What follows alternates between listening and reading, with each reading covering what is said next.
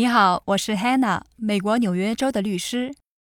我们在五月份播出了一集关于美国总统 Trump 和两位三级片女明星之间的性丑闻，收到很多听友们的反馈，说这集节目又好玩又长知识。如果你还没有收听，我会把链接放在备注里。这个性丑闻引发了一桩刑事调查案件，美国最高法院刚刚做出了判决。我们今天一起来八卦一下吧。我们先简单回顾一下案情。Trump 在竞选总统的时候，涉及到和两位成人电影女明星之间的性丑闻，其中一位是花花公子 Playboy 杂志的模特，叫 Stormy Daniels，另一位叫 Karen McDougal。这两位三级片女明星都承认了自己和 Trump 之间的关系，但 Trump 当时还在竞选总统，怕影响他的选举，就给了这两位女明星一笔封口费，让他们保密。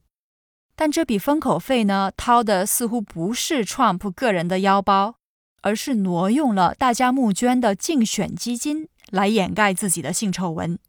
纽约州的检察院就开始调查这件事情，要求 Trump 交出过去八年的报税记录。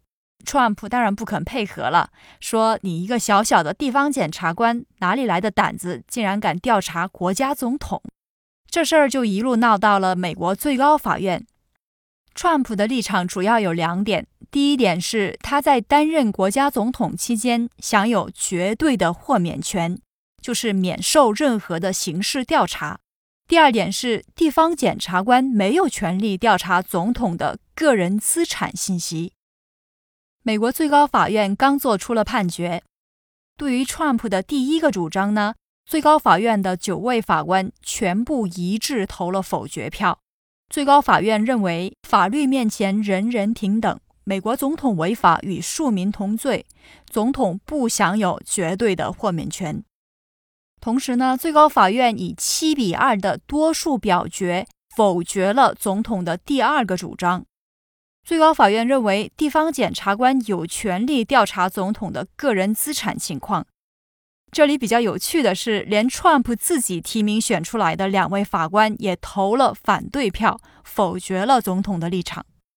但是最高法院并没有直接命令 Trump 提供这些报税记录，而是把案件退回给地方法院继续审理。最高法院给出的理由是，总统的确不能享受特殊待遇。但是对于检察官的调查呢，总统也跟其他的平民百姓一样，有权利提出其他百姓可以提出来的一些反对意见，而这部分需要地方法院来进一步审理。最高法院的这个判决呢，让我再次感觉到最高法院的法官们做的真的是非常的公正，但也非常的无情。如果最高法院这次没有把案子退给地方法院，而是直接命令 Trump 交出报税记录的话，真的会严重打击 Trump 十一月份的竞选。